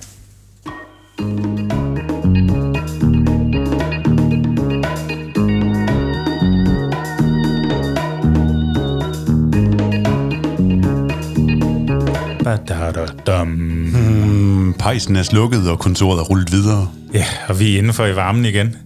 Det var dejligt med hyggeligt at sidde derude i skoven i uh, Skanderborg. Med Jonas Pindhund. Ja, fed fyr.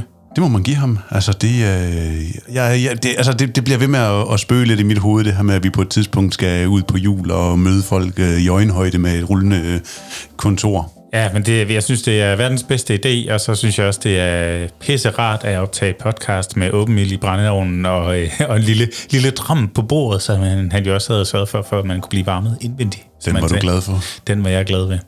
Nå, men øh, vi er tilbage til studiet for lige at catch up på, hvad vi egentlig render og har i lige. Gorm, vil, vil du lægge fra den? Det vil jeg meget gerne. Øh, Folkekirkens Nødhjælp. Ja.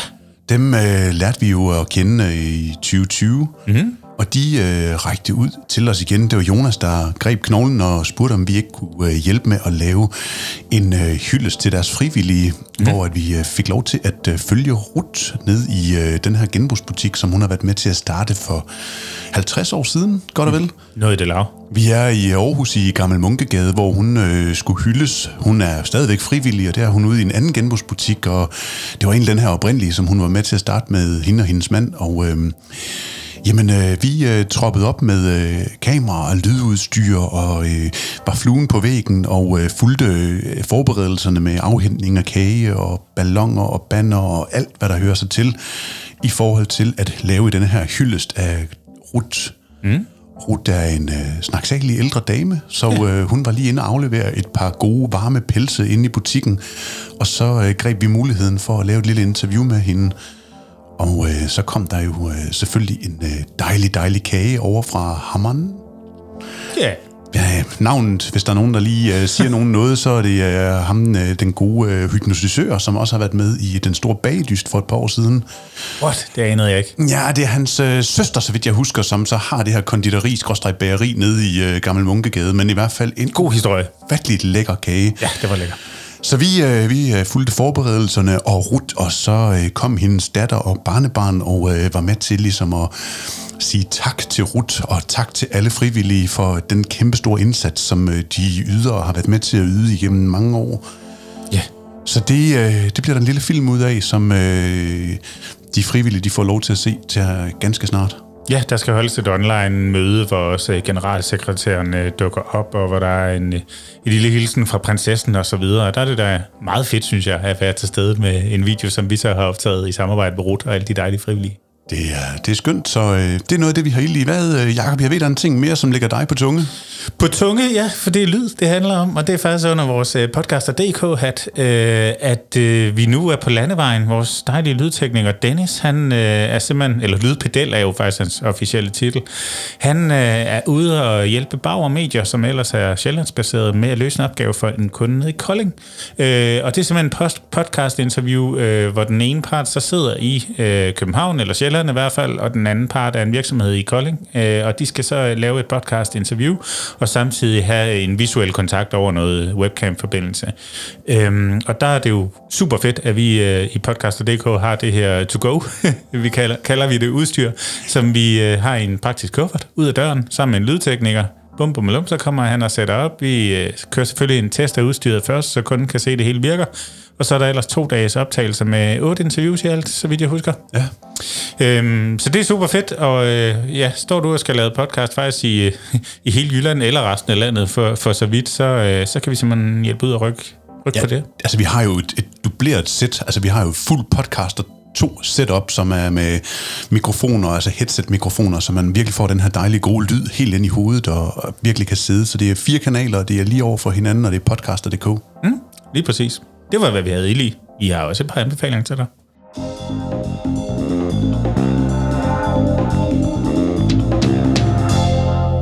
Må jeg starte, Gorm? Jakob, hvad har du øh, af anbefalinger? Jeg har først øh, et næste skridt af en, øh, en saga, og, øh, og før vi kommer til min endelige anbefaling, det skal, ikke, det skal ikke være nemt det her, men det er jo fordi, at jeg er gode venner med de, de søde mennesker inde hos legetøjseksperten DK, som jo øh, er søde til at sende mig Playstation-spil.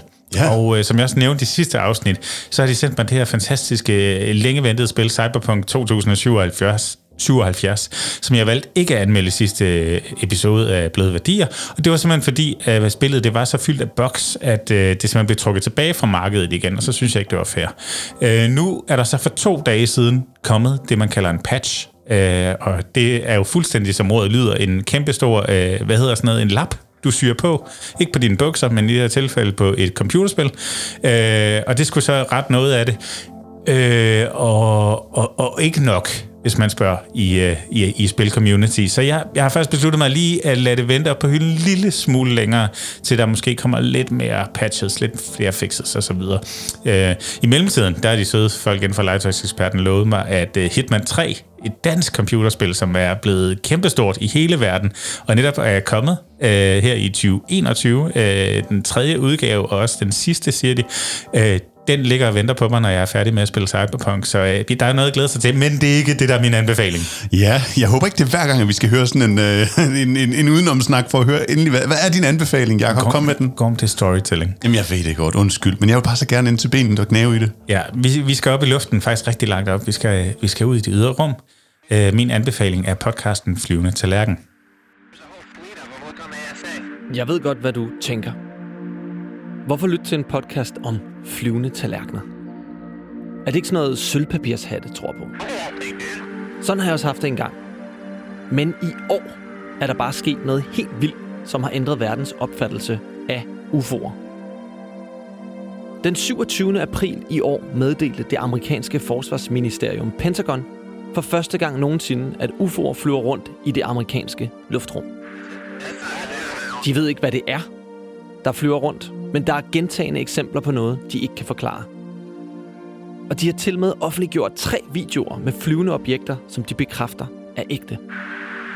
Pentagon bekræfter også, at de i årvis har postet penge i en hemmelig enhed, der efterforsker UFO'er over amerikansk jord.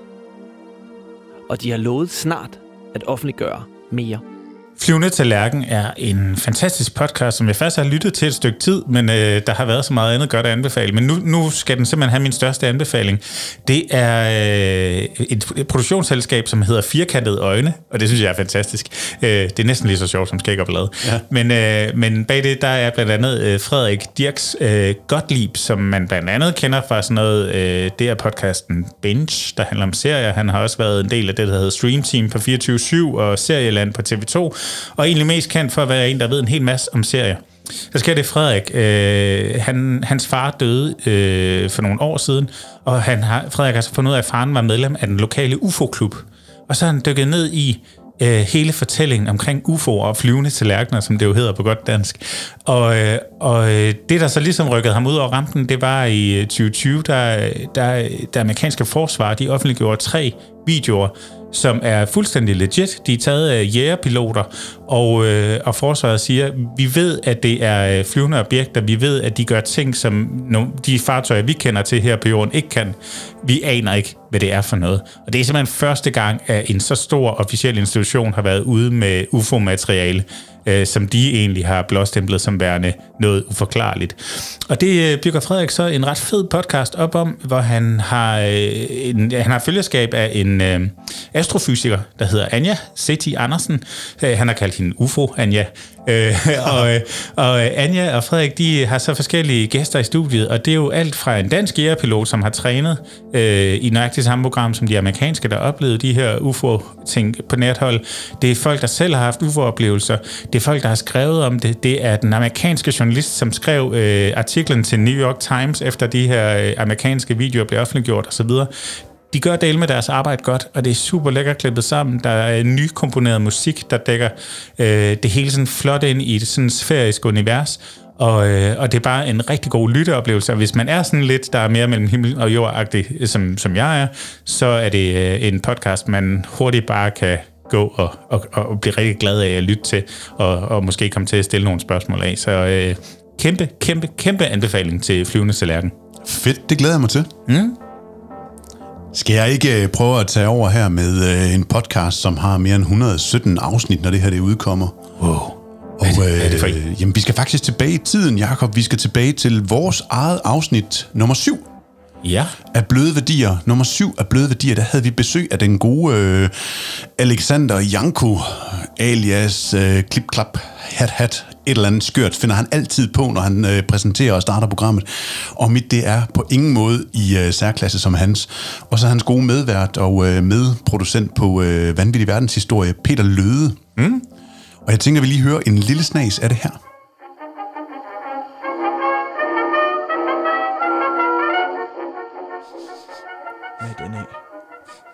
Hjemmebag? Er den søde dufte hverdag. Sådan. Wow. wow. Hvad så, rapper John? det er så har du den. Logos Rhapsody, Juli Valhall, Lige præcis. 2005. Det er dig. Det, det, det var dig, der lavede den. Vi er, til, vi er tilbage til hverdagen efter, efter julen, hjemmebane lagt på hylden. Så tænkte jeg, passende lige at, lige at fyre den af. Og ved du hvad? Du disker op på den lækkerste måde. Velkommen i bæreriet, som vi kalder for Vanvittig Verdenshistorie. The Podcast. Lige præcis. Med dine værter.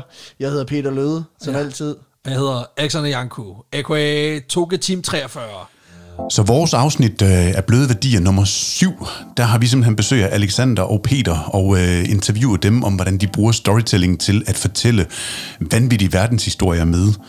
Og øh, jeg har sgu egentlig hængt øh, på lige siden, og jeg kan ikke huske, hvilket afsnit de var i gang med dengang, men altså, de udgiver et øh, om ugen. Øh, nogle af dem, det er Pixie-afsnit, og nogle er fuldlængde afsnit. Og øh, ja, den eneste forskel, det er egentlig, at på fuldlængde afsnit, øh, der drikker de en lille bitte øl, og, Ja, og så øh, indplacerer det det jo på det her barometer over, hvor vildt det har været i forhold til vanvittig verdenshistorie, ikke? Altså, Ja, og, det, og det, øh, det, det, det, det har udviklet sig siden vi sad med dem i øh, studiet til nu at være fem kategorier, som øh, når de har fortalt denne her vanvittige verdenshistorie, jamen så rater de den.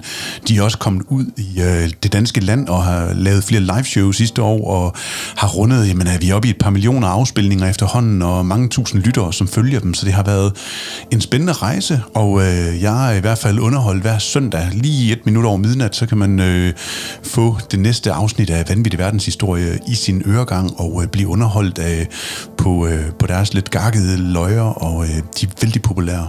ja jamen, den vil jeg sgu gerne stå med på. Det er en fremragende podcast. Det er bare med at komme ind og lytte. Og din mor skal også gøre det øvrigt. Din mor. Perfekt. Jamen, øh, så er vi ved at være ved vejs går. Det, øh, det må man sige, og øh, tusind tak, fordi I har lyttet med, og I er altid velkommen til lige at kaste et par stjerner efter os, eller komme med en god anbefaling. Hvis I ikke kan svinge op på fem stjerner, så øh, send os gerne noget konstruktiv, konstruktiv kritik, så vi kan blive bedre til at lave den her podcast om storytelling til dig. Yes, lige præcis. Hvis du vil vide mere om, hvem vi er, så øh, kan du både gå ind på podcaster.dk, som er hele vores øh, lydunivers, og ellers så hedder det skægogballade.dk, hvor vi øh, kan vise frem, hvad vi laver af blandt andet video, foto, tekstarbejde, hjemmesider og alt muligt, der egentlig rimer på kommunikation. Så øh, skal vi sige tusind tak til øh, den dejlige mand Henrik Palke Møller, som har lavet denne her musik, som øh, du hører nu her. Og øh, tusind tak for det, Henrik. Og så vil jeg bare sige, at det er podcaster.dk, som har faciliteret, klippet og lavet den her podcast i, sammen med Skæg og Ballade. Yes. Tak for den gang. Vi høres ved.